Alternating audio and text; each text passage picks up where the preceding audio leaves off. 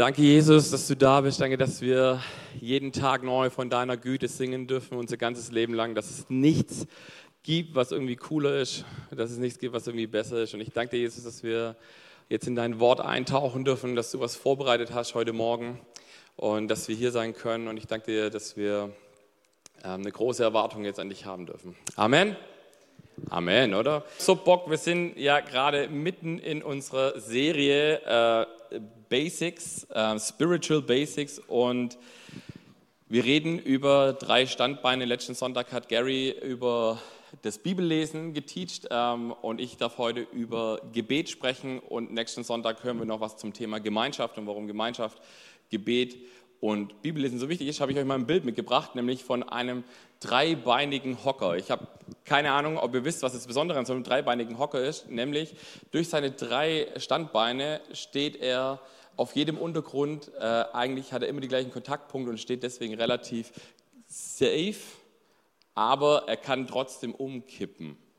So, das ist jetzt nicht so, also ein dreibeiniger Hocker fällt nicht, nicht, nicht um, sondern es ist aber besser, weil er mehr durch diese drei Standbeine einfach einen sichereren Halt hat. Und deswegen glaube ich so tief und fest, dass diese Basics, über die wir heute reden, oder die letzte Woche und die nächste Woche auch noch, wir gar nicht genug darüber sprechen können, über das Standbein Gebet, über das Standbein Bibellesen und über das Standbein Gemeinschaft. Und ähm, ich freue mich riesig, weil äh, mit dem Standbein Gebet. Ich durfte letzte Woche in Ulm, habe ich schon äh, einmal diese Predigt gehalten und äh, ich habe wieder gemerkt, auch im Laufe dieser Woche, wie wichtig Gebet ist. Ich weiß nicht genau, wie viel du betest und ich weiß, diese Predigt ist super herausfordernd, weil je nachdem, wie lange du mit Jesus unterwegs bist, hast du schon super viel über Gebet gehört oder vielleicht bist du relativ frisch mit Jesus unterwegs, dann hast du noch gar nicht so viel über Gebet gehört. Ähm, und deswegen habe ich mir gedacht, wir starten mit einem meiner Lieblingszitate von äh, Dr. Johannes Hartl. Ich weiß nicht, wer, wer der, der Hartl Joe kennt, äh, wie ich ihn liebevoll nenne. Äh, der hat gesagt, Gebet ist nicht alles, aber ohne Gebet ist alles nichts. Und ich finde dieses Zitat ziemlich cool. Wisst ihr warum? Weil es so was Wichtiges aussagt. Gebet ist nicht alles, natürlich, wir haben es gerade gehört. Bibellesen gehört dazu und Gemeinschaft gehört auch dazu für ein gesundes, gutes, geistliches Leben. Aber ohne Gebet ist halt, fehlt halt eins dieser Standbeine. Und ich denke, da werden mir die meisten von euch recht geben. Und ich habe mir gedacht, ich habe einen bisschen einen frechen Predigtitel heute äh, gewählt und der heißt, betest du oder blabberst du noch? Ähm, warum? Ich, Zitat Jesus, Ende, Punkt. Nein, äh, wir lesen einfach mal hier äh, Matthäus 6, 7, äh, 6, die Verse 6 und 7. Wenn du betest, dann geh an einen Ort, wo du alleine bist. Schließ die Tür hinter dir zu und bete in der Stille zu deinem Vater. Dann wird dich dein Vater, der alle Geheimnisse kennt, belohnen. Mega cooler Satz, oder? Bleiben wir noch mal kurz da. Wenn du betest, geh an einen Ort, wo du alleine bist richtig, richtig wichtiges Zitat eigentlich von Jesus. So, in der Öffentlichkeit beten, gehen wir gleich auch noch drauf ein, ist gut und wichtig, kann man machen, aber die Zeiten, wo ich mit Jesus alleine bin, die sind so extrem wichtig. Ähm, warum? Weil in der Stille mit meinem Vater, mit dieser, in dieser intimen Zeit mit Gott, wird er, der alle Geheimnisse kennt, mir Offenbarungen schenken und mich belohnen, dass ich mir diese Zeit nehme. Finde ich super. Und dann geht es weiter, Zitat Jesus, blabbert nicht vor euch hin, wenn ihr betet, wie es die Menschen tun, die Gott nicht kennen. Sie glauben, dass ihre Gebete erhört werden, wenn sie die Worte nur oft genug wiederholen. Krass, oder? Jesus kommt und was sagt Jesus in diesem Moment? Er sagt, du kannst schon beten, aber wenn du betest, bete mit Strategie, bete mit Gedanken dahinter und blabber nicht einfach vor dich hin. Laber nicht irgendwas runter. Und ich weiß nicht genau, wie du persönlich, also wir müssen uns vorstellen, die Situation, in der Jesus das sagt, ist, das ist die Bergpredigt. Und äh, dort hören ganz viele mächtige jüdische Männer zu, die alle super heilig tun nach außen und am Ende des Tages aber in ihrem stillen Kämmerchen oftmals gar nicht so heilig waren, wie sie da getan haben. Und deswegen kommt Jesus und ermahnt sie und sagt, hey, ihr könnt schon vorne hinstehen und sagen, Halleluja, ich bin so herrlich und gut und ich bete so schön. Aber wenn ihr das in der Öffentlichkeit nur macht, dann sagt Jesus einen Vers vorher schon, dann ist das der Lohn, den ihr bekommt. Dann wird euch im Himmel niemand mehr auf die Schulter klopfen und sagen, Mensch, warst du ein guter und treuer Knecht und hast viel gebetet. Ähm, und Jesus ermahnt hier, dass es eben nicht nur auf unser äußeres Image ankommt, sondern er kommt und sagt, hey, es ist so, so entscheidend, was wir da tun, wo uns keiner sieht. Weil aus dem raus passiert alles, was, äh, was wir hier machen, ähm, was wir in der Öffentlichkeit machen. Deswegen ist es mir auch immer wichtig, äh, wenn ich auf der Bühne beim Worshipen umeinander hüpfe, dann könnt ihr euch vorstellen, mache ich das in meinem Wohnzimmer zu Hause auch. Warum? Weil, weil ich möchte nichts tun auf der Bühne, was ich nicht auch in meinem Privaten machen würde. Ähm, und ich finde es auch spannend, dass Jesus an dieser Stelle sagt, auch wenn wir das gleiche Gebet immer wieder vor uns herplappern, dass es deswegen nicht mehr gehört wird. Also das heißt nicht, Jesus ermutigt uns an anderen Stellen in der Bibel, kommt mit euren Anliegen und seid beharrlich und bleibt dran, aber er kommt nicht und sagt, ratter ein Gebet runter und ratter es runter und ratter es runter und ratter es runter. Ich weiß nicht genau, wie du zu Tischgebeten stehst. Ähm, es gibt ja diese klassischen Kindertischgebete, jedes Tierlein hat sein Essen, jedes Blümlein trinkt von dir, hast auch unser nicht vergessen, lieber Gott, wir danken dir. Kann man beten? Die Frage ist immer, was ist mein Herz dahinter? Stehe ich da und bete das und sage, okay, danke Jesus, dass jedes Tierlein auf dieser Welt sein Essen hat und Trinken hat, dass jede Blume du, versorg, äh, dass du sie versorgst und dass du auch mich versorgst, danke dafür. Oder bete ich es halt runter, weil ich habe es halt mal gelernt und man macht es so und äh, ich mache es aus einer Tradition raus. Und wer mich kennt, weiß, ich hasse tote Traditionen. Also wenn du, wenn du was tust und du weißt nicht, warum du es tust, dann bin ich der Erste, der es hinterfragt. Ähm, und wenn ich was tue und ich kann es dir nicht mehr erklären und du fragst mich, warum mache ich das, oder auch wir als Church, wenn wir Sachen machen und du, du verstehst sie nicht, dann komm zu mir oder komm zu irgendeinem von unserer Church und frag, hey, warum macht ihr das so, wie ihr das macht? Und wenn die Leute euch nicht erklären können, warum sie es machen und ich dir dann auch nicht mehr erklären kann, warum wir es eigentlich so machen, dann kannst du dir sicher sein, dass das der Moment, wo ich drüber nachdenke, dass wir das ändern werden, radikal. Dann wird es rausgestrichen, wenn es scheiße ist, weil, warum? Wir machen nichts, was kein, was kein Herz dahinter hat, weil es ist keine Frucht dahinter. Und wichtig ist, dass wir nie zu viel beten können. Also auch hier, wir können auch mit dem gleichen Anliegen immer wieder zu Gott kommen. Und äh, wenn du, keine Ahnung, finanzielle Versorgungsnöte hast, dann darfst du natürlich jeden Tag neu zu Gott kommen und sagen, Gott, bitte versorg mich. Aber es ist halt die Frage, ob du halt hinstellst und sagst, Gott, versorg mich. Und am nächsten Tag sagst du, ah Gott, versorg mich. Oder ob du halt kommst und sagst, hey Gott, danke, dass ich vor dich kommen darf und danke, dass du einen Unterschied in meinem Leben machst und dass du mein Versorger bist. Oder auch mit anderen Dingen, wenn du Krankheiten hast, wenn du Süchte hast, was auch immer. Du kannst natürlich mit dem zu Gott kommen, bis dein Durchbruch da ist. Da kommt Gott, äh, die Bibel auch und sagt, bleib da beharrlich dran. Aber, und hier kommt das Aber, es kommt immer auf unser Herz an. Mach dir bewusst, wofür du betest. Und das bringt mich auch schon zu meiner ersten Frage, nämlich, hast du eine Strategie beim Beten? Ich weiß nicht, wie viel du betest, ob du betest, ob du regelmäßig betest, aber die Frage ist, haben wir eine Strategie beim Beten? Weil wir können ja, also, oder bist du der Typ, der da steht und sagt, ich stolper so in mein Gebet rein und dann gucken wir mal und hoffen, dass das Beste bei rumkommt. Oder du sagst, okay, nein, ich habe eine Liste von Dingen, für die bete ich, weil ich Durchbrüche in meinem Leben erleben will, im Leben von anderen erleben möchte. Und es gibt einen wunderbaren Film, der heißt War Room. Ich weiß nicht, wer von euch den kennt. Wenn nicht, wichtige Anschauempfehlung in diesem Fall. Äh, der Film War Room. Es geht um eine ältere schwarze Lady, die, ähm, die ihr Haus verkaufen möchte und, äh, und die hat ein Zimmer einen ehemaligen Kleiderschrank. Den hat sie komplett leer geräumt und hat äh, dort an der Wand sind Zettel und Bibelverse und Gebetsanliegen und sie geht jeden Tag dort rein, setzt sich dorthin und es ist ihr Kampfplatz quasi, ihr geistlicher Kampfplatz, wo sie betet und ringt mit dem Herrn und um Wunder betet und Zeichen und Durchbrüche und alles Mögliche. Und sie bleibt da, jeden Tag geht sie da rein und in diesem Film geht es dann nachher darum, dass sie eine äh, jüngere Frau quasi in Jüngerschaft nimmt und ihr das beibringt, wie das funktioniert.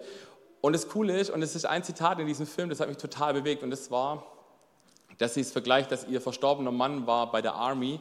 Und wenn Soldaten in ein Krisengebiet gehen, dann gehen die nicht einfach los ins Krisengebiet, fliegen da rein und dann gucken sie, jo, jetzt sind wir da, jetzt gucken wir, was passiert. Hm. Was könnten wir machen, Freunde? Das klingt nach einem Plan. Das machen sie nicht, sondern sie gehen los, sie machen sich im Vorfeld einen Plan. Sie stehen da, was ist das Ziel der Mission? Was ist unser Gebetsanliegen? Wo wollen wir am Ende rauskommen? Was wollen wir, wenn wir beten, erreichen? Und dann gehen sie los und sagen, okay, die Situation, die wir Stand heute wissen, sieht so aus, also B machen wir Strategie A. Und dann haben sie aber, keine Ahnung, von B bis Z haben sie Ausfallstrategien, wenn die Situation vor Ort dann doch irgendwie anders ist, dass sie wissen, okay, wenn dieses passiert, dann bete ich ein bisschen oder dann machen wir es ein bisschen anders. Wenn der Weg versperrt ist, dann gehen wir so rum. Und, und das ist eine Strategie. Und dasselbe können wir beim Beten machen. dass wir uns überlegen, konkret, wofür möchte ich beten, wie möchte ich dafür beten, möchte ich fasten dafür, möchte ich nur beten, möchte ich Menschen Hände auflegen, keine Ahnung, was es so für Möglichkeiten gibt.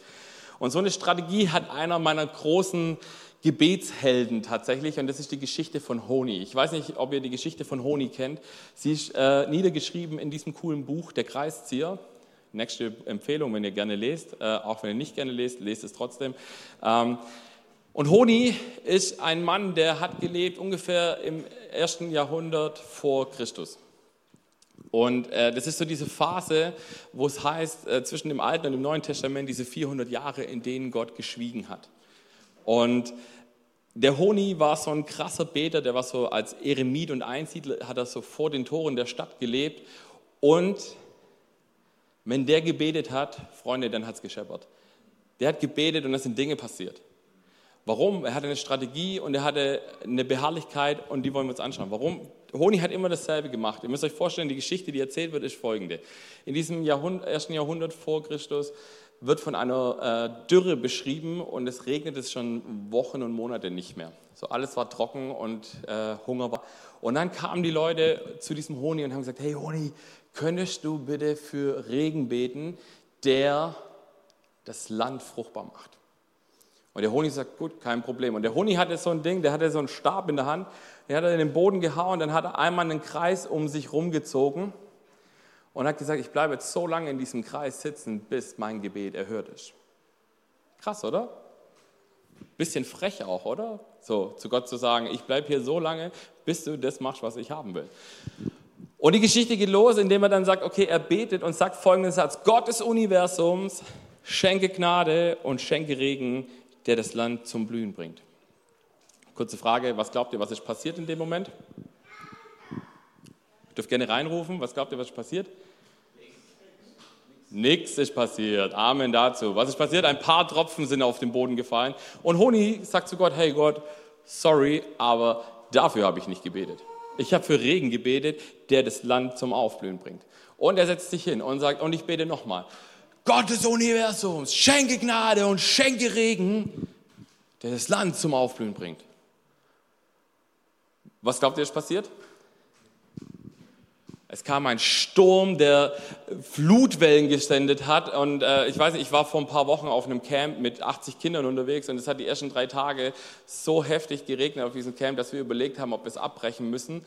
Ähm, äh, und, und, und das Wasser stand so teilweise so hoch auf dem Zeltplatz und, ähm, und es war wirklich krass die, äh, am Anfang. Und hey, und ich glaube, so muss ich mir das vorstellen, weil was, was passiert, wenn wir lange Dürre haben, dann, dann nimmt der Boden nicht sofort die Feuchtigkeit auf und dann steht es da erstmal. Und, und das ist passiert, das ist erstmal Verwüstung passiert. Und was macht Honi?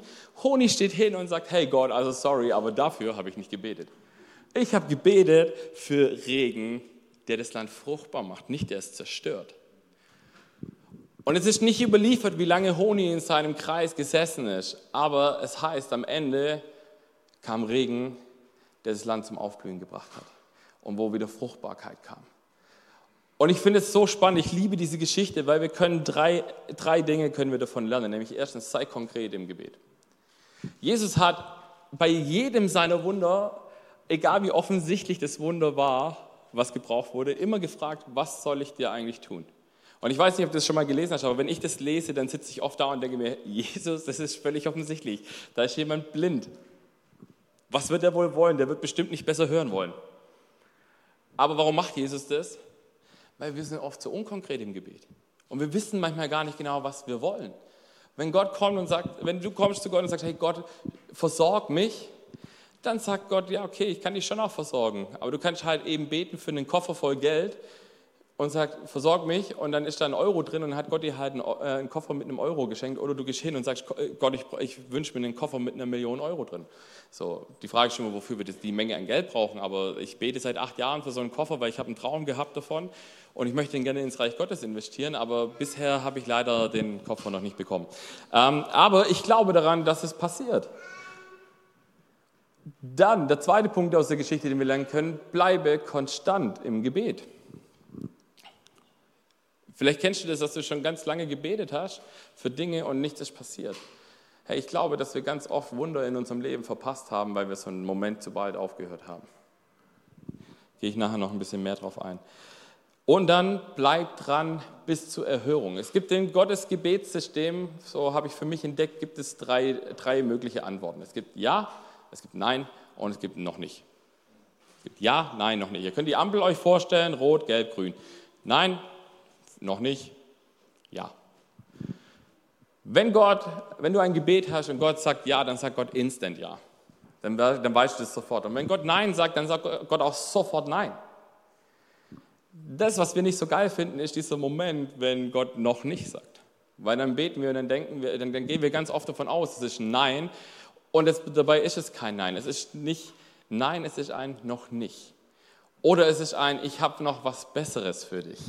Weil dein konkret, dass du bisher, äh, dein Gebet, das du bisher betest, ist zwar okay, aber ich habe was viel Besseres für dich. Deswegen bleib dran bis zur Erhörung deines Gebets. Und deswegen habe ich mal ganz dreist die Frage, wie betest du eigentlich?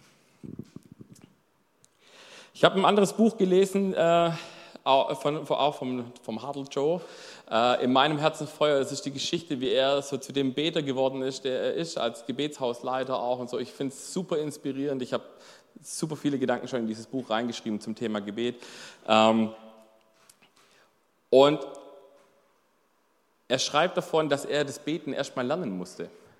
So, und er hat dann so, ich nenne es jetzt mal körperliche Übungen gemacht, aber das heißt also in dem Fall, er war in einem Kloster und, und hat, ist halt einfach den ganzen Tag auf den Knien gewesen beim Beten. Und dann kam so ein, so ein Abt rein, der ihm gesagt hat, hey, wenn du den ganzen Tag auf dem harten Steinboden kniest, das ist irgendwann nicht so gesund. Äh, ich habe dir hier ein paar Ideen. Und dann hat er ihm ein paar Körperübungen gezeigt, wie er quasi Gebetshaltungen einnehmen kann, um äh, sein, nicht nur zu beten, weil die These in diesem Buch ist, vielleicht habt ihr diesen Satz schon mal gehört, Gebet ist Reden mit Gott. Wer hat das schon mal gehört? Gebet ist Reden mit Gott. Ähm, und er sagt, das ist nicht falsch, aber es ist nicht alles. Gebet ist auch Wahrnehmen von Gott. Gebet ist auch ähm, erspüren, was, was der Geist Gottes gerade in und um mich herum tut. Und das können wir ganz oft machen, indem wir es schaffen, um uns herum Stille zu schaffen und alle Ablenkungen wegzumachen und manchmal auch körperlich Dinge zu machen. Es gibt ja verschiedene Gebetshaltungen. Hast du vielleicht schon mal gesehen. Du kannst knien beim Beten. weiß nicht, ob du schon mal im Gebet gekniet bist. Ähm, das, es hat was von einer demütigeren Haltung, wenn du, wenn du da kniest. Ähm, du kannst auch, es gibt eine Körperhaltung, nee, es gibt zwei offiziell, aber die, die ich beim Beten gut finde, äh, ist eine Körperhaltung, wo dein Herz über deinem Kopf ist. Und das ist, wenn du beim Gebet diesen hier machst. Das ist eine von zwei Haltungen. Du kannst auch einen Kopfstand machen, aber das mache ich lieber nicht. Ich wurde mal in der, äh, in der Schulzeit vom Bodenturnen äh, befreit, weil es beim Kopfstand machen in meinem Nacken geknackt hat. Und dann hat mein Lehrer Angst gehabt und hat gesagt, du darfst nie wieder Bodenturnen machen. Ich habe mich bis heute daran gehalten. Ähm, du kannst aber auch äh, empfangen beten. Wenn wir gesegnet werden, dann stehen wir oft so da mit offenen Händen und sagen, hey, hier bin ich Gott, füll du das, was da ist. Du kannst die Hände heben, machen wir oft im Worship. Ähm, du kannst so einen Kreis ziehen wie Honi oder kannst vielleicht zu Hause in einen Stuhl oder keine Ahnung, irgendeine Ecke, wo du gerne betest. Oder natürlich kannst du auch stehen und sitzen und liegen, alles. Es gibt, ich glaube, es gibt kein richtig oder falsch in unserer Körperhaltung. Ich glaube, verschiedene Dinge auszuprobieren kann uns helfen, Gott anders wahrzunehmen. Aber, und das ist ganz wichtig, es kommt nicht unbedingt auf deine Körperhaltung an, aber auf deine Herzenshaltung. Mit welchem Herz komme ich vor Gott? Komme ich vor Gott, indem ich sage, hey Gott, hier bin ich, hier ist meine To-Do-Liste, kümmere dich drum, ich bin dann mal wieder weg, ciao, Kakao. Oder, oder gehe ich hin und halte das auch aus, dass Gott vielleicht gerade nicht sofort antwortet, dass ich in seiner Gegenwart ausharren soll und sage, hier bin ich, sprich du zu mir und, äh, und, und ich will hören. Konversation funktioniert ja nicht nur, also funktioniert schon auch, indem einfach von vorne nach unten geteacht wird, aber äh, Beziehung funktioniert nur dann, wenn ich rede und höre und antworte und auf die Antwort des anderen wieder warte. Du kannst mit deinem Partner zusammen sein, du könnt, ihr könnt euch gegenüberstehen und ihr könnt total positiv über euch denken. Davon weiß dein Partner überhaupt gar nichts, was, du jetzt, was in deinem Kopf gerade vorgeht. Man kann dir nur bis zu den Augen schauen, mehr geht nicht.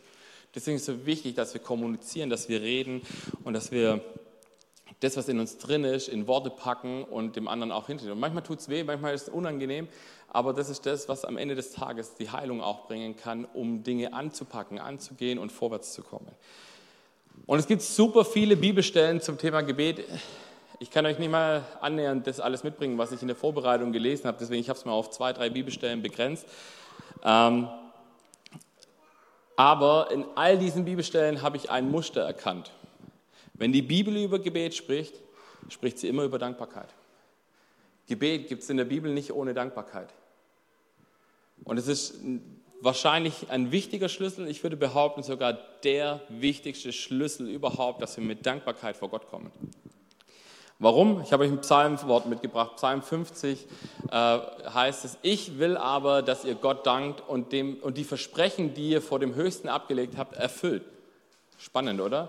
Wer von uns hat schon mal im Gebet Gott versprochen, ich will dieses oder jenes tun oder ich will dieses oder jenes nicht mehr tun und hat dann das doch nicht gemacht? Also ich darf da gerne die Hand heben. Ähm, also, und hier heißt es, erfüllt die Versprechen, die ihr vor dem Höchsten abgelegt habt. Vertrau auf mich, wenn du in der Not bist, dann will ich dich erretten und du sollst mir Ehre geben. Das ist, glaube ich, das, was wir oft machen. Wenn wir irgendwie Stress haben, wenn wir Herausforderungen haben, dann sind wir ganz schnell im Gebet und beten zu Gott. Da beten sogar die Leute, die gar nicht an Gott glauben, an Gott plötzlich. Und dann geht es weiter. Im, Vers 23 heißt es dann, wer mir Dank sagt, bringt mir ein Opfer, das mich wirklich ehrt. Wer auf dem Weg bleibt, erfährt meine Errettung. In einer anderen Bibelübersetzung, ich glaube, die Elberfelder müsste das sein, da heißt es, wer mir Dank opfert, den werde ich einen Weg des Heils sehen lassen. Das heißt, auch hier, in, uns, in all unseren Situationen, es ist so ein wichtiger Punkt, dass wir mit, mit Dank zu Gott kommen. Warum? Weil Dank ehrt Gott wirklich. Und in diesem Psalm, der ist geschrieben von Asaf, äh, der ist so in zwei Bereiche aufgeteilt. Im ersten Bereich äh, klagt äh, Asaf auch die Menschen an, die so hyperreligiös am Beten sind, die ihre Opfer ähm, bringen, weil man das halt macht. Man geht halt in den Gottesdienst, weil als guter Christ muss man das machen. Man betet halt, weil als guter Christ muss ich das machen.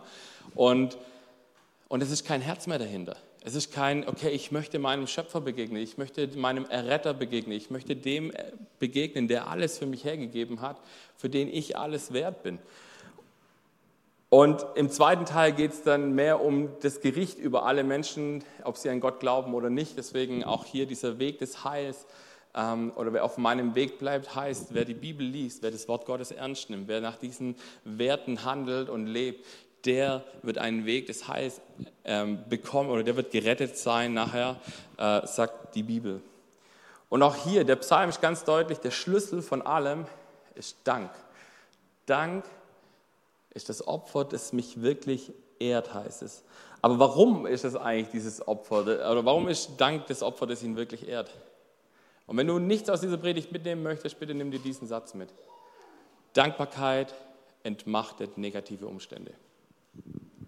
Dankbarkeit entmachtet negative Umstände. Du kannst mit allem Möglichen zu Gott kommen und wenn äh, die Bibel sagt, sei dankbar für alles, alle Zeit, und es ist super easy, wenn Dinge gut laufen in unserem Leben, hinzustehen, zu sagen, hey, danke Gott, ey, boah, ich fühle mich so gesegnet, Halleluja. Und wenn dann, wenn dann die Sachen kommen, die nicht gut sind, Krankheiten, Verlust, ähm, kaputte Beziehungen, ähm, Versorgungsnot, all diese Dinge, dann hinzustehen und zu sagen, okay Gott, danke, ich habe keine Ahnung warum, aber danke für diese Situation. Warum? Weil ich glaube, dass du irgendwas draus machen möchtest. Das ist so ein wichtiger Punkt und so ein Game Changer in unserem Leben, glaube ich, wenn wir anfangen zu sagen, danke auch für die Dinge, die ich nicht verstehe. Auch für die Dinge, die ich nicht gut finde.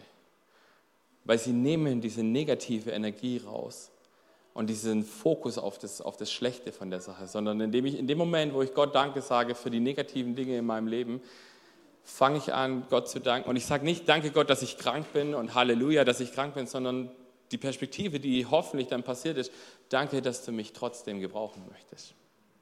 Danke, dass Krankheit und Armut und äh, Unvermögen und äh, all diese Dinge, dass sie mich nicht aufhalten, in, äh, bei dir zu sein und, und in deinem Reich zu dienen, sondern dass du trotz ihnen mit mir unterwegs sein kannst. Und ich denke, deswegen ist es eben auch kein Zufall, dass die Bibel eben Dankbarkeit und Gebet immer kombiniert. Ich habe euch ein paar Bibelstellen dabei.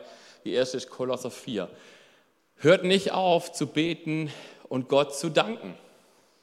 Hört nicht auf zu beten und Gott zu danken. Wisst ihr, Äh, ich merke das in meinem eigenen Leben immer wieder aufs Neue. Ähm, Gebet ist so umkämpft. Wenn ich, wenn ich erkannt habe, Gebet ist wichtig und Zeit mit meinem Jesus verbringen ist wichtig, dann gibt es den Teufel, der kommt und sagt, ich versuche das zu vermeiden. Ich schiebe dir Dinge in deine Agenda rein, die gerade gar keinen Platz haben, aber super wichtig scheinen und, und dich vom Gebet abbringen. Warum macht er das? Weil im Gebet Kraft steckt. Wenn wir nicht beten, wenn wir auch als Paare nicht zusammen beten, was passiert dann? Dann, dann kommt der Keil rein und dann, dann, dann kommt Zerstörung rein. Warum? Weil das ist das, was der Feind möchte. Er möchte verderben, er möchte zerstören, er möchte, äh, er möchte den Tod bringen. Und dann geht es weiter. Dann heißt es, vergesst auch nicht für uns zu beten, dass Gott uns viele Gelegenheiten schenkt, sein Geheimnis weiterzusagen, die Botschaft von Christus. Das heißt, und Paulus schreibt es aus dem Gefängnis raus aus Gefangenschaft. Und ihr müsst, äh, dürft nicht vergessen, wenn wir Gefängnis denken, also wenn ich so an Gefängnis denke, dann habe ich immer äh, so aus diesen RTL 2 Serien so ein Gefängnis, so das ist ein Bett und da hat es, äh, keine Ahnung, schöne Dinge wie ein Fernseh und, und, und ein Klo, ein anständiges. Wenn Paulus vom Gefängnis spricht, dann war das ein Dreckloch der hatte kein Klo. Wenn der aufs Klo musste, dann hat er in die Ecke gekackt und das war dann halt da. So, das war bestimmt kein Moment, wo, wo jeder von uns jetzt freiwillig sagen würde, oh, danke Jesus, dass ich in dieser schönen Situation bin. Es riecht nach Allgäu. Nein, ähm, keine Ahnung, aber in diesem Moment kommt Paulus und sagt, hört nicht auf zu beten, hört nicht auf zu danken und betet auch, dass ich in diesen Momenten eine Möglichkeit habe, den Leuten hier von Jesus zu erzählen. Warum? Weil meine Umstände halten mich nicht auf. Also hoffentlich, meine Umstände sollten mich nicht aufhalten, dem Umfeld, in, dem, in das Gott mich hineingestellt hat, von meinem Jesus zu erzählen. Und vielleicht bist du schon mal an den Punkt gekommen, wo du sagst, hey, boah, ich bete, ich habe schon ganz viel für eine Sache gebetet oder für eine Person, dass sie Jesus kennenlernt. Und du bist müde geworden dafür. Weiß nicht, hast du schon mal erlebt, dass du gesagt hast, du hast betet und betet und betet und irgendwie hast keinen Bock mehr, weil du das Gefühl hast, es passiert nichts.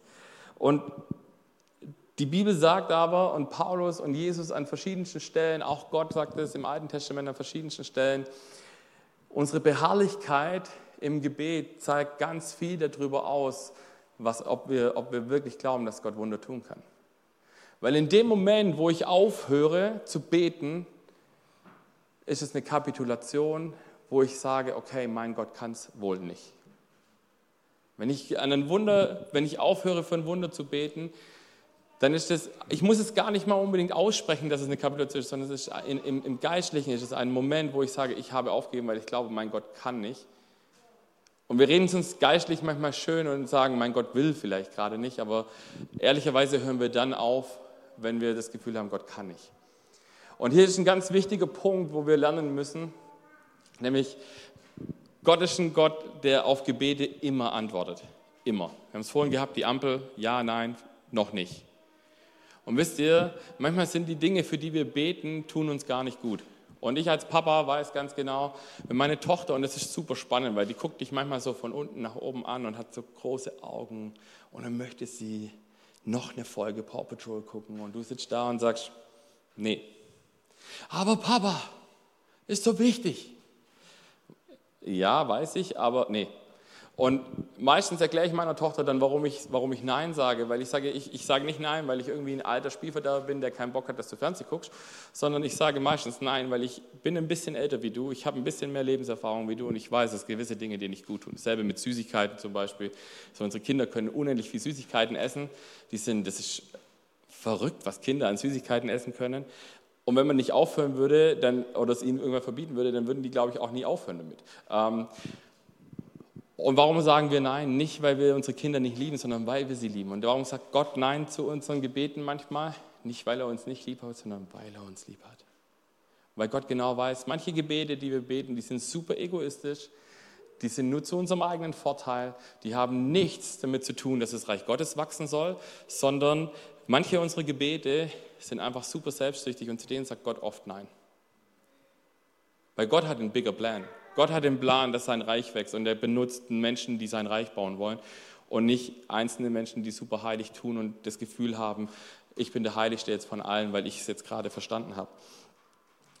Deswegen ist es auch wichtig, wenn wir beten und wenn wir manchmal dieses Gefühl haben, boah, ich bete schon so ewig und ich habe gar keinen Bock mehr, weil es hört ja eh keiner, wenn ich in meinem stillen Kämmerchen bete. Gott hört immer und Gott antwortet immer. Weitere Passage, 1. Thessalonicher heißt auch, hört nicht auf zu beten. Paulus schreibt es in jedem seiner Briefe, an jedes seiner Gemeinden, die er gegründet hat, sagt er immer, Leute, seid nicht so dumm und hört auf zu beten. Ja, Gebet ist anstrengend. Gebet ist nicht, nicht so was, was uns immer easy von der, von der Hand läuft. So, manchmal müssen wir uns Zeiten rausnehmen, wo wir sagen, wir schieben jetzt alles andere weg und es ist wahrscheinlich, wenn wir ehrlich sind, wir schaffen es auch nicht, den ganzen Tag kniend auf dem Boden zu sein und vor dem Herrn zu sein, weil die meisten von uns arbeiten oder gehen zur Schule, Uni, was auch immer, haben einen vollen äh, Terminkalender. Aber wir können eine betende Haltung haben. Wir können, im, wir können kommen, egal was, was für eine Situation in unser Leben reinkommt, wir können hinstellen und sagen, okay Gott, hier bin ich. Äh, okay, ich weiß gerade nicht, wie ich damit umgehen soll. Danke Jesus, dass du dich darum kümmerst. Danke, Jesus, dass du den Unterschied machen kannst und dass du jetzt in dieser herausfordernden Situation, keine Ahnung, wenn dich auf der Arbeit irgendjemand dumm von der Seite anlabert und du das Gefühl hast, du würdest jetzt am liebsten zu sagen, danke Jesus, dass du das erledigst. Nein. aber dass wir sagen können, okay Jesus, ich kann mit dieser Situation gerade nicht umgehen, ich weiß nicht genau, was ich tun soll, aber ich weiß, dass du das in Control hast.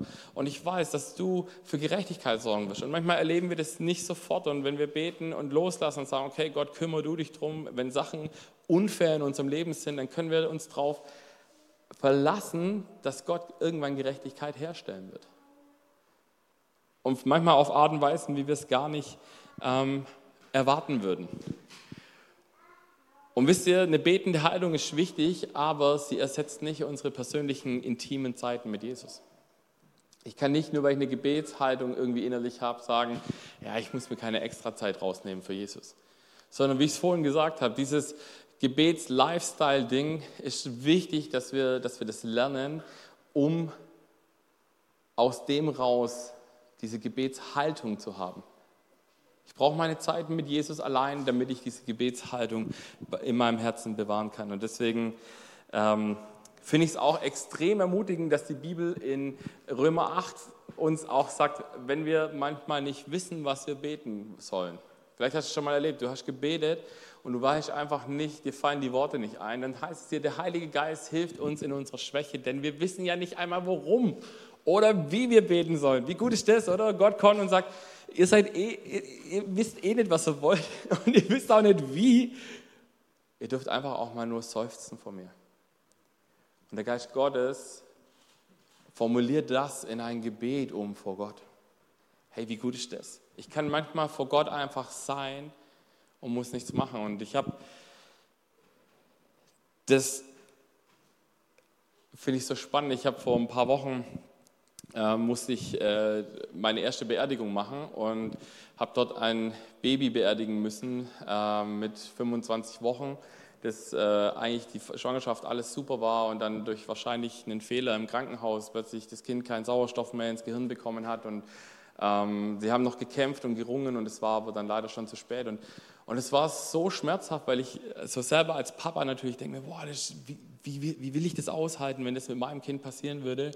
Ähm, und ich war bei diesem Ehepaar und, und ich stand da und der Pastor in mir hat gesagt, Sven, ermutige die jetzt und, und sag vielleicht irgendwas Cooles wie, hey, ihr seid bestimmt total wichtig fürs Reich Gottes, deswegen kommt der Feind und greift euch an und hat euch jetzt euer Kind da weggesneakt und so. Und, und der, der Papa in mir sagt einfach, halt die Schnauze und hör einfach nur zu. Und ich habe dann genau diesen Part gemacht. Ich habe gesagt, okay, ich sitze da und ich weine mit euch und ich nehme euch in den Arm und, und ich habe gemerkt, das war, die, das war die bessere Lösung. Weil in diesem Moment willst du das nicht hören. Vielleicht, egal wie richtig es gewesen wäre, in diesem Moment möchte ich das nicht hören, dass, dass da Gott einen Plan dahinter hat vielleicht. Aber ich kann hinstellen, kann sagen, danke Gott, dass du aus diesem Schmerz irgendetwas machen wirst. Und wisst ihr, ich finde es super schön, die Geschichte, die sie mir dazu erzählt haben, ist folgende jetzt. Sie haben gesagt, weißt du Sven, ich, wir gehen davon aus, dass, wir, dass unser Kleiner jetzt im Himmel bei den Engeln ist und dass wenn wir beten, dass der hingeht und sagt, hey, Habt ihr das Gebet schon gehört? Habt ihr gehört? Mama, Papa haben gebetet. Mach mal, los, los, los, los, los. Und, und ich fand es so schön, weil ich dachte mir, hey, wie cool ist das? Wie, wie, was ist, wenn das wirklich der Fall ist, dass irgendwie jetzt hier der kleine Mann da sitzt und sagt, ey, kümmere dich mal drum.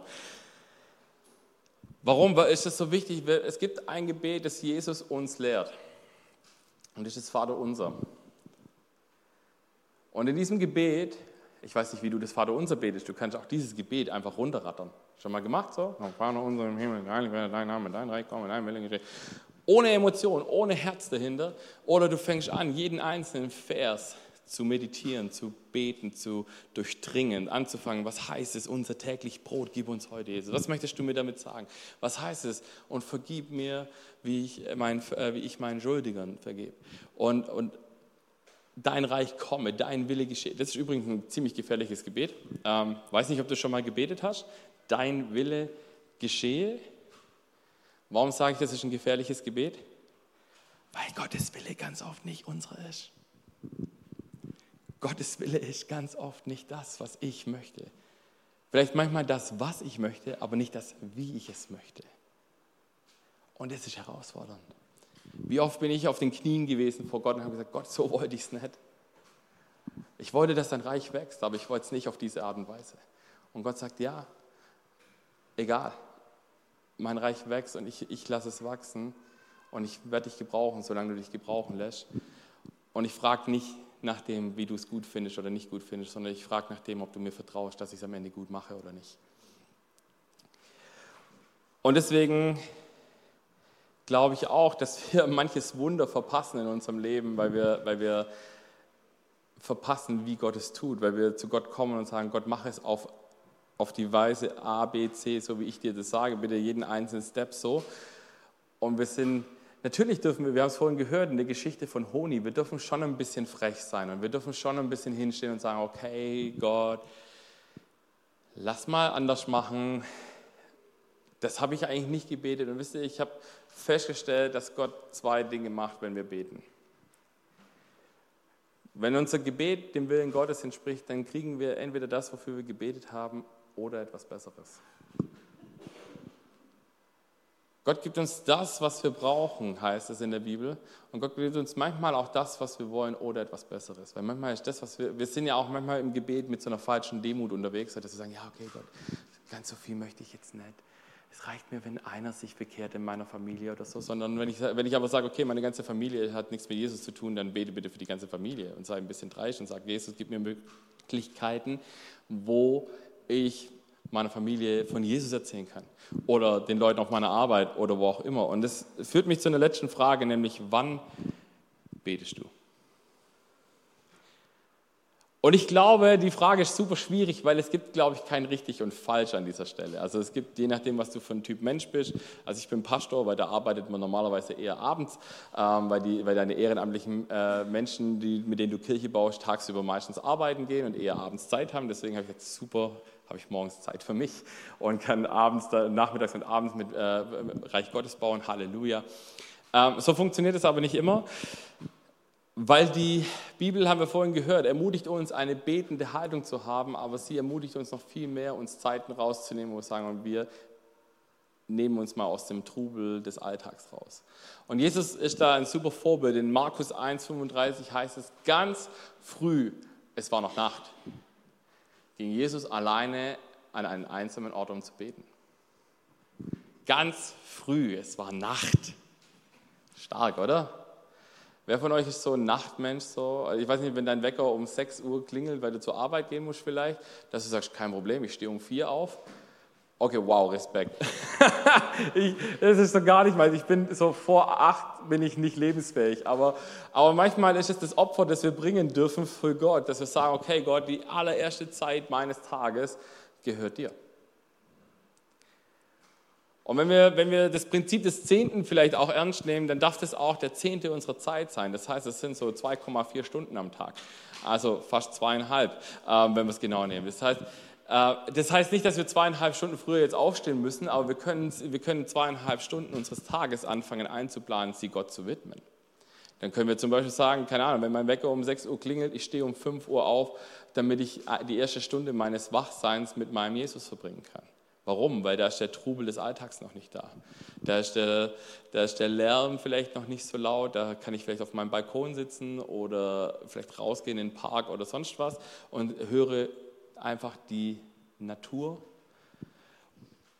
Und ich glaube, dass es uns wichtig werden muss, dass wir was opfern für Gott. Ich habe meinem Pastor, äh, Pastor Konsti Kruse von der Ecclesia Nürnberg, hat vor Jahren mal auf einer Konferenz gesagt, Gott kann sein Feuer nur auf ein Opfer fallen lassen.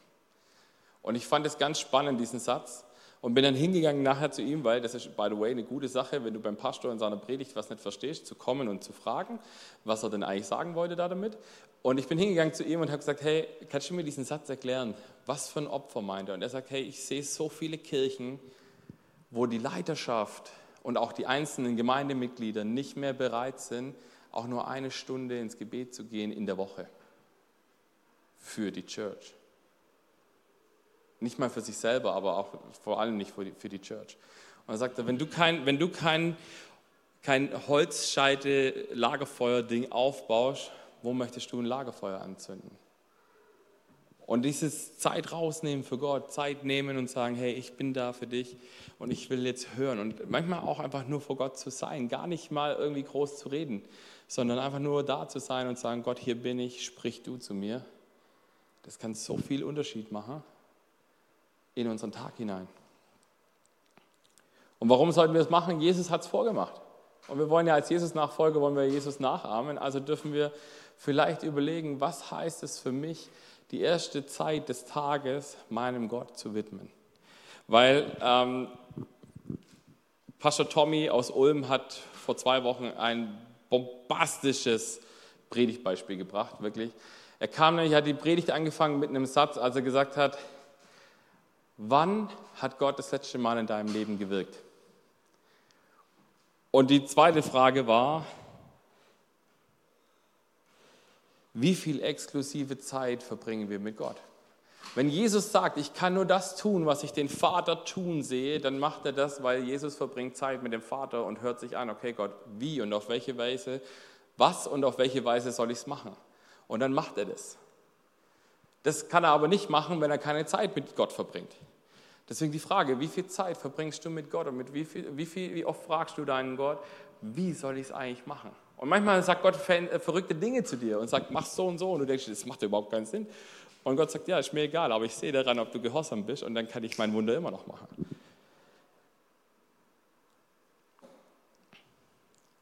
Wenn du das noch nicht machst, dir diese exklusive Zeit für Gott rauszunehmen, dann will ich dich challengen, dass du es anfängst zu machen. Und ich habe zum Schluss drei Fragen und David, du kannst schon mal kommen.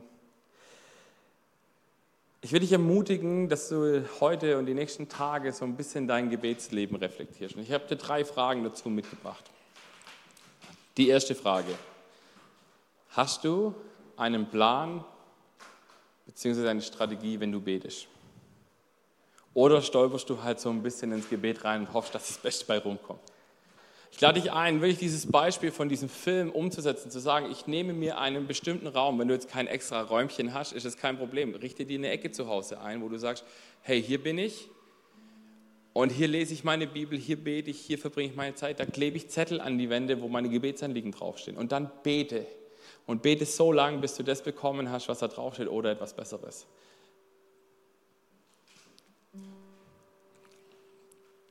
Und schreib da auch Dinge drauf, wie natürlich deine Familie, deine engsten Leute um dich herum, dass du regelmäßig für die betest. Aber schreib da auch Dinge drauf, wie deine, deine Church, deine Pastoren, ähm, Leiter, deine Freunde, keine Ahnung, alles Menschen, die dir so einfallen. Und geh auch manchmal vielleicht zu Menschen hin und sag, hey, hast du gerade ein konkretes Gebetsanliegen? Und dann fang an, genau dafür zu beten. Und frag immer wieder nach, hey, wie sieht's aus? Was gibt's Neues? Ähm, genau. Und bete so lange, bis es übertroffen ist oder erfüllt. Das zweite ist die Frage, ist dein Gebet Monolog oder Dialog? Also bist du der Typ, der Gott wie einen Mülleimer missbraucht und sagt zu Gott, hey Gott, hier, hier bin ich, guck mal, das ist meine Liste, das, find, das läuft gerade alles, das fordert mich alles heraus, ciao. Und du gehst wieder weg und wir, wir, wir behandeln Gott so oft und ich selber auch, ich, ich nehme ich nehm mich da nicht raus. Ich behandle Gott so oft wie so ein Mülleimer, wo ich, meine, wo ich meinen Scheiß abgebe und dann weglaufe und mir gar nicht anhöre, was er dazu zu sagen hat. Und stell dir nochmal vor, wir wollen eine Beziehung, eine lebendige Beziehung zu unserem Jesus leben. Wenn wir, wenn du zu deinem Partner gehst und sagst, hey, guck mal hier, das kotzt mich alles an und du gehst, bevor er irgendwas dazu sagen kann, weiß ich jetzt nicht genau, ob dein Problem wirklich gelöst werden wird. oder ob es nur noch mehr Frust bekommt. Du und dein, und dein Partner, du und Gott. Gott. Okay, Gott ist jetzt nicht so der Typ, der sich jetzt hart frusten lässt, wahrscheinlich von uns, weil er kennt uns gut genug. Aber ich glaube, es macht ihn am Ende des Tages traurig, wenn wir ihn so behandeln. Wenn wir ihn nur als diesen Wunschautomat nehmen, wo wir oben ein Gebet reinschmeißen und unten wie bei einem alten Zigarettenautomat das Ding rausziehen und sagen, hier ist meine Gebetserhörung. Die dritte Frage, beziehungsweise bevor wir zur dritten Frage kommen, letzter Gedanke, warum sollten wir so beten und Gott eben nicht nur als unseren Mülleimer missbrauchen? Gott wird nicht unbedingt die Situation verändern, aber Gott wird dich verändern. Er wird deine Perspektive verändern, er wird dein Herz verändern und wird dich hoffentlich dazu bringen, dass du mit mehr Dankbarkeit ähm, ihm begegnen kannst. Und eben die letzte Frage, nimmst du dir konkret Zeiten, die du für Gott frei hältst? Wenn ich in meinen Terminkalender reinschaue, dann sehe ich, dass da super viele Termine drin sind und ich immer busy bin. Vielleicht hilft es uns, wenn wir anfangen und sagen, hey Gott, ich mache in meinen Terminkalender, blocke ich jetzt einfach jeden Tag eine Zeit für dich. Wenn jeden Tag vielleicht ein bisschen too much ist zum Reinkommen, versuch es einmal die Woche. Aber wichtig ist, Gebet und unser Glaubensleben ist wie Muskulatur. Wenn wir nicht anfangen zu trainieren und nicht regelmäßig trainieren, dann wird dieser Muskel nicht trainieren. Wenn du nur einmal die Woche in die Church kommst und sagst, das ist mein geistiges Training und du wunderst dich, dass du nicht vorwärts kommst, ist nicht, nichts Besonderes. Ich bin lange Zeit Gitarrenlehrer gewesen und ich habe meinen, meinen Schülern immer gesagt, wenn du es schaffst, am Tag zehn Minuten zu üben, dann werden wir in einem halben Jahr werden wir einen, einen, einen Progress sehen, eine, eine, eine Wachstumskurve, die brutal sein wird. Das Problem ist, die meisten üben gar nicht zu Hause. Und dann kommen sie das, ne, die Woche drauf wieder in deinen Unterricht und du brauchst diese ganze Unterrichtsstunde einfach nur dafür, um ungefähr wieder an den Punkt zu kommen, wo du in der Woche vorher warst. Und da du das nicht hundertprozentig schaffst, baust du Woche für Woche für Woche ab. Was passiert? Es passiert Frust. Die Kinder haben dann meistens irgendwann keinen Bock mehr, weil sie sehen keinen Vorwärtskommen. Ich habe wirklich, das Schlimmste war ein Kind, wo ich irgendwann die Eltern angerufen habe und gesagt habe, bitte tut eurem Kind einen Gefallen und nehmt ihm das, das Instrument weg, weil sie hat keine Freude daran. Ich habe ein Jahr lang jede Woche eine Stunde lang das exakt selbe Lied mit ihr gespielt und sie hat es nach über einem Jahr mit drei Akkorden immer noch nicht gekonnt. Und als ich sie gefragt habe, warum übst du nicht, hat sie mir dann gesagt, ja, ich habe einfach keinen Bock, ich mag Musik machen nicht. Und ich sage, okay, wow, wie kann man sowas sagen? Aber ist okay, es gibt auch Dinge, andere Dinge, die man machen kann, aber, aber ich habe dann die Eltern angerufen und gesagt, quält doch euer Kind nicht so. Da habt ihr nichts von. Außer dass ihr, also, und da ging es natürlich bei mir um bares Geld, weil ich habe ja dann mehr Geld verdient. Aber ich habe gesagt, lieber verzichte ich auf die 60 Euro im Monat, wie dass ich jede Woche selber dran kaputt gehe und frustriere, weil ich einfach an so einem mir da den Zahn ausbeiße. Deswegen fang an, dir Trainingszeiten einzuplanen, wo du deinem Gott begegnest. Und falls du sagst, ich habe gar keine Ahnung wie, dann mag ich dir noch kurz zwei, drei Sachen empfehlen. Ich habe noch ein paar Bücher dabei. Ähm, einfach Gebet, auch vom, vom Hartl Joe. Äh, das sind zwölf Kapitel, wo es einfach verschiedene Gebetsformen und, und, Übungen drin sind, um einfach Gebet zu etablieren, um vielleicht auch seinen persönlichen Lieblingsgebetsstil rauszufinden. Und äh, wenn dich das interessiert, was es einfach noch theologisch auch zum Thema Gebet noch alles Wichtiges gibt, ähm, kann ich dieses Buch empfehlen von Timothy Keller, Beten ähm, dem heiligen Gott nahe kommen, wo es auch wieder darum geht, dass Gebet schon auch Reden mit Gott ist, aber halt eben nicht nur. Und warum so viel Kraft im Gebet steckt und warum auch der Feind äh, anfängt, äh, deine Gebetszeiten zu torpedieren. Lass uns noch einen Song singen und dann mag ich noch, währenddessen mag ich noch für uns beten dann. Amen.